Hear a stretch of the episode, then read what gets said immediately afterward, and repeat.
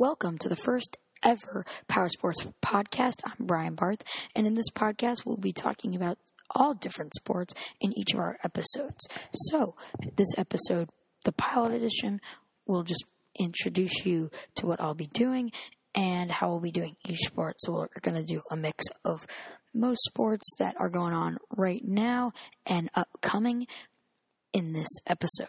So, just to get things started, uh, it's right now football season. So that means football fans, you need to get back onto your couch and start watching TV again because tomorrow is football day and night in America where we will see a bunch of headline matchups, including on Sunday night football, the game of the week by far between the Green Bay Packers and the Atlanta Falcons. So just to start, let's talk a little about a little bit about that game because it's going to be so huge and I envision this game to be either really good or really bad. If it's somewhere anywhere any anywhere in between, I'll be really surprised. So, first of all, you've got the visiting Green Bay Packers, obviously with t-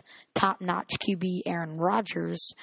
Then on the rushing side, Ty Montgomery um, and Randall Cobb receiving and been there a while. Rodgers obviously knows him pretty well. And then facing another great quarterback, Matt Ryan, Devonta Freeman, and new guy, Hooper. Uh, not now making his mark in Atlanta for the first time we've really seen. So in the all new Mercedes Benz Stadium, which is extremely cool. The Atlanta Falcons will be playing their second game there. Uh, Green Bay Packers and the Atlanta Falcons both not terrible uh, for the injury reports. Um, although, according to ESPN Pick Center, the Atlanta Falcons are favored to win this game 58.3% to Green Bay's 41.4%. So if you think about it, pretty close. Um, but I do believe Green Bay will definitely be huge in this game and has a great shot at winning. So let's get to the other games. Uh, just to start out, Thursday night football happened just two days ago between the Texans and the Bengals. Very low scoring game, 13 to 9 in favor of the Houston Texans away in Cincy. Um, Cincy now 0 2, Houston to 1 and 1. Deshaun Watson, 100, only 125 passing yards, but 67 rushing yards, continues to leave Houston, to lead Houston on the season in rushing yards. Uh, and then obviously Hopkins receiving there and AJ Green, another amazing receiver on the other side for Cincinnati. Joe Mixon starting to carry the ball for the Bengals, and then Andy Dalton, obviously at quarterback, had better numbers than Deshaun Watson passing the ball on Thursday, but that did not seem to matter for Houston's 13 to 9 victory over the Bengals. Now let's get into a little NFC East action. At 1 o'clock, the Eagles and the Chiefs will face off. Chiefs coming off a win last week on Thursday Night Football against the New England Patriots, now facing the Philadelphia Eagles at home and have a 74.5% uh, chance at winning. Carson Wentz coming back out for the Philadelphia Eagles with 307 yards last week, two touchdowns, only one interception, but through 26 for 39. Alex Smith, 368 yards and four touchdowns. Amazing numbers for him, 28 and for 35. LeGarrette Blunt, though, now for Philadelphia looked like an absolute beast last week against the Washington Redskins. Went for 46 yards on 14 carries, but as a big man, he did what he needed to do to get Philly to the win over Washington. Zach Ertz leading the receiving corps for Philadelphia with 93 yards last week in eight receptions. Over on the Kansas City side, Hunt, Kareem Hunt, 148 yards, a touchdown, 17 carries, and then Hill receiving for the Chiefs with 133 yards, one touchdown, and seven receptions.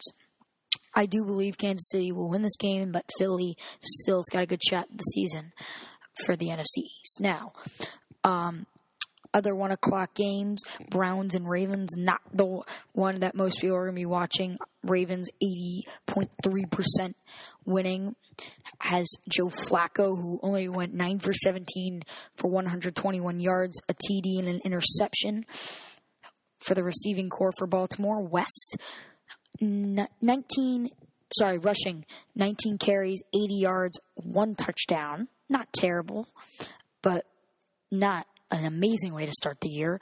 Then Jeremy Maclin in Baltimore, 56 yards of TD with only two receptions.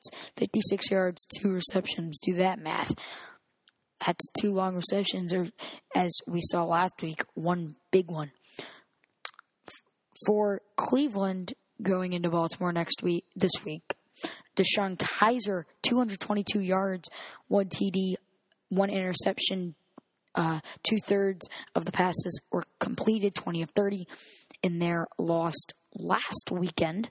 Isaiah Crowell had 33 yards and 17 carries, and Corey Coleman receiving had five receptions for 53 yards and a touchdown.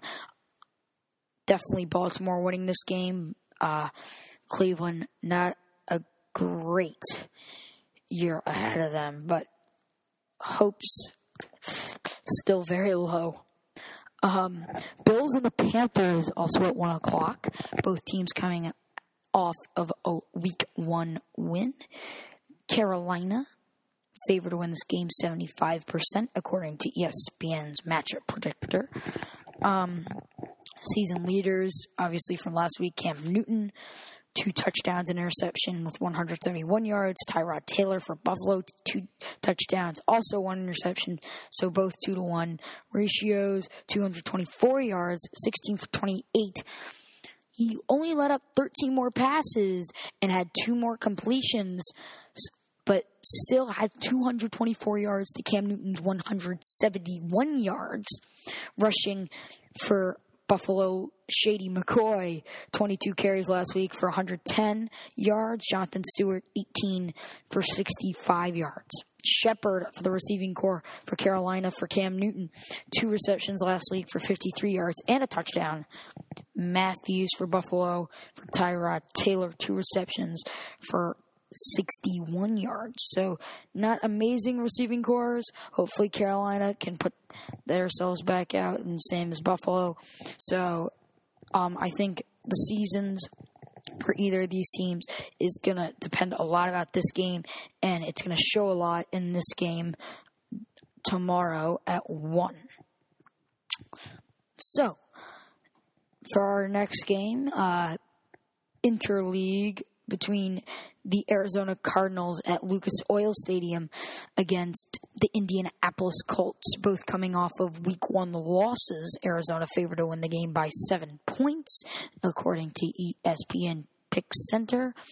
Um, Scott Tolzien for the Indianapolis Colts, uh, 128 yards last week with two, two interceptions half passes completed, nine for 18 to Carson Palmer's three interceptions, but a touchdown at least, 268 yards, 27 for 48.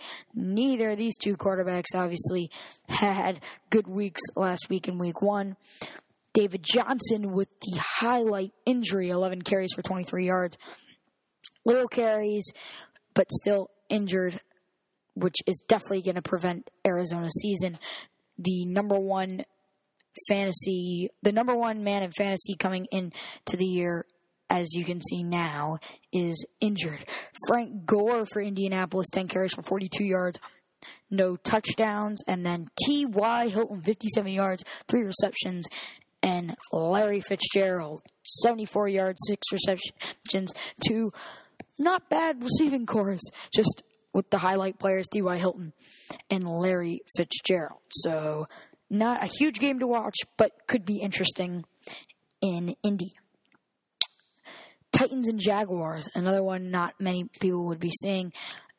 If you were to guess what the records would be for this for this week for these two teams, Jaguars are one and zero after week one, and the Titans are zero and one. I would have that on the complete opposite.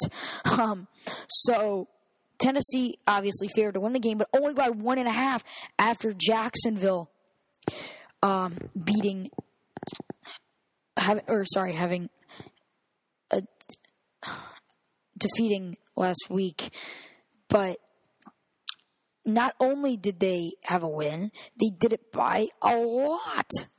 That score was so big that um, it you would have never thought about it ever. Uh, I, obviously never did. I'm sure many people in uh, elimination leagues would probably even pick against them. They won 29 to 7 over the Houston Texas Texans. 22 points for the Jacksonville Jaguars. Maybe something to watch this year. Not sure. Let's see how this game goes against the Tennessee Titans with Marcus Mariota. And then one o'clock, it's the Pats and the Saints. I would definitely think both teams would be one and zero oh coming into this week. Again, both teams zero oh and one, but the last three times that the Patriots lost their season opener, guess what happened? They came out with the Vince Lombardi Trophy. So, for all Pats fans out there, uh, it could be looking good if they win this game against the Saints, who were not supposed to be that bad this year. But uh oh, it might happen if they lose going 0 and 2. Uh, that just doesn't shouldn't happen for a team like this who had very high hopes for this year. Uh, t- just to look at the numbers from last week and just to say that the New England Patriots away have a 58.7% chance at winning, according to ESPN's FPI. Tom Brady, 267 yards, 16 for 36. Drew Brees, 1 TD, 291 yards, 27 for 37. Definitely better numbers, as you can see, for Drew Brees. Adrian Peterson for the Saints, 6 carries for 18 yards. Although um, Mark Ingram is still there, so they'll be platooning. Gillislee for New England, 15 carries, 45 yards, and three rushing touchdowns, receiving yards. Daniel Amendola, six receptions for 100 yards, exactly no TDs. Coby Fleener for the Saints, one touchdown, five receptions for 54 yards. So that one in New Orleans tomorrow at 1. Vikings and the Steelers, another interleague matchup that we're seeing. Both teams 1 and 0 at Heinz Field. Um, it will be a 63.9% chance of Pittsburgh coming out on top. They are favored um, by six points over the Minnesota Vikings. Ben Roethlisberger pretty good day 263 yards 24 for 36 two touchdowns only one interception last week bradford three touchdowns 346 yards 27 for 32 only five misses dalvin cook 127 yards 22 carries for minnesota to Le'Veon Bell for Pittsburgh, 10 carries for 32 yards receiving yards for it is Thielen, nine receptions for 157 yards. Minnesota still not with a pretty good receiving core. Antonio Brown, 182 yards, 11 receptions for the Pittsburgh Steelers. Um, now just to skip around to a 425 game, the Washington Redskins in LA. Um, against the Los Angeles Rams, 61.1% chance of winning for LA. Jared Goff comes in 306 yards, 21 for 29 last week with a touchdown. And Kirk Cousins, an interception, one touchdown, 240 yards, 23 for 40. Rushing yards for the Washington Redskins last week was led by Kirk Cousins, 30 yards with four carries, and Todd Gurley for the Rams, 19 carries, 40 yards, and a touchdown. Terrelle Pryor Sr. had 66 yards with six receptions last week. And Kupp for the Rams last week had four receptions for 76 yards. So now to move on to Monday night football in the NFC East. It's the Detroit Lions at MetLife Stadium against the New York Football Giants at 8:30 on ESPN on Monday. Giants have a 58.3% chance of defeating the Lions this week. Eli Manning coming out after week one, 29 for 38 with 220 yards and an interception. Matt Stafford. I'm not going to say anything else rather than 292 yards and four touchdowns in their week one win. Paul Perkins for rushing yards for the New York Giants, seven carries for 16 yards. And Ameer Abdullah 30 yards on 15 carries for the Lions and receiving yards. It's Lewis for the Giants, four receptions for 54 yards, and Golden Tate te- uh, sorry 10 receptions for 107 yards for the Lions. I think the Lions are going to win that game, but the Giants are going to be pretty darn close, even though, according to Pick Center by ESPN, three points for the Giants. Again, one of the other 430 games, the 49ers and the Seahawks, both with week one losses. The Seahawks have an 89.5% chance of winning, uh, with Russell Wilson last week having 158 yards, 14 for 27. Led rushing yards as well with 40 yards on two carries. It's pretty big, so obviously that one big carry. Receiving yards, Doug Baldwin, 63 yards for four receptions, and Pierre Garcon for the Niners, 81 yards for six receptions. Uh, Carlos Hyde, uh, rushing for the Niners last week, 45 yards on six carries. Sorry, nine carries. Averaging five yards for carries per carry. Not bad, but it sometimes happens. Uh, not great, but not bad. Improve, that would be pretty great for the team, uh, and hopefully some wins in their near and could be far future in this season. That way, maybe even a playoff run um, could happen for them. So now to move on to tonight's college football games, uh, we saw in the top 25 um, games throughout Thursday, Friday, and today on Saturday. Uh, pretty good matchups going on on Friday. Uh, Southern Florida uh, beat Illinois pretty handily, forty-seven to twenty-three. Uh, earlier today on Saturday, Virginia Tech crushed East Carolina 64 to 17 was the final. They are the 16th in the nation Tech and probably will advance on that one. Auburn defeated Mercer as the 15 seed 24 to 10 and Ohio State beat Army 38 to 7. The Miami versus Florida State game in for the All Florida is postponed. Um, we don't know when that game will be played yet. Uh, from Doak Campbell Stadium in Tallahassee. Other games that happened this afternoon. Number 10, Wisconsin defeated BYU 40 to 6 in that win for the Badgers. Um, passed for four TDs, 256 yards, and only had one incomplete pass. Florida defeated Tennessee 26 to 10 in the 24 versus 23 SEC East highlight matchup, which could decide the SEC East, but we're not sure yet. It's, it is pretty early in the season.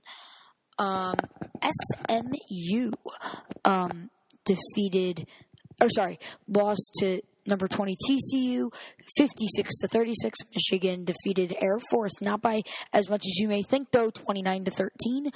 Memphis upsets UCLA 48 to 45 in the late comeback. Oklahoma State wins on the road against Pitt, pretty handily, 59 to 21. Right now, the game of the week, Clemson on the road in Louisville, up 7 to nothing in the first with the ball. Georgia State with the ball against Penn State. Um, Penn State at home and are winning 21 to 0 as the 5 seed Kansas State, the number 18 seed playing SEC Eastern team Vanderbilt, tied at 7 in the second. Stanford and Georgia, Georgia winning by a lot, 21 to nothing in the second. At the half, it's LSU and Mississippi State. Mississippi State as unranked defeating as of right now, the number 12 seed LSU 17 to 7 could be one to watch in the second half to see if LSU can make a mid late game comeback. Alabama winning by 14 points at the half over Colorado State at uh, and Oklahoma, the number two seed, beating by 21 points to Tulane at home, and Washington State um, is at home defeating Oregon State pretty heavily, 49 to 16. They just started the fourth there, so that pretty that pretty much gets you a go round of NCAA football later tonight at 8:30 on Fox. Texas plays USC in California, Washington at home against Fresno State, and then Stanford on the road to play San Diego State. Now let's get over to Major League Baseball, where just today we had some games already go on between the Nationals and the Dodgers in Washington. The Dodgers won to take a 2 nothing series lead. They won 3 to 2. The Yankees at home defeated the Orioles 9 to 3. The Astros at home defeated the Mariners 8 to 6. Um, the Cubs defeated the Cardinals 4 to 1 to improve their record to 82 and 66 and the Cardinals go down to 77 to 7 and 71 in that game for the Cubs in the 8th inning Russell got a 437 foot home run to left center in at Wrigley Field. Uh, Royals lost to the Indians eight to four, and the Indians improve that amazing streak. Uh, not much other uh, to say there.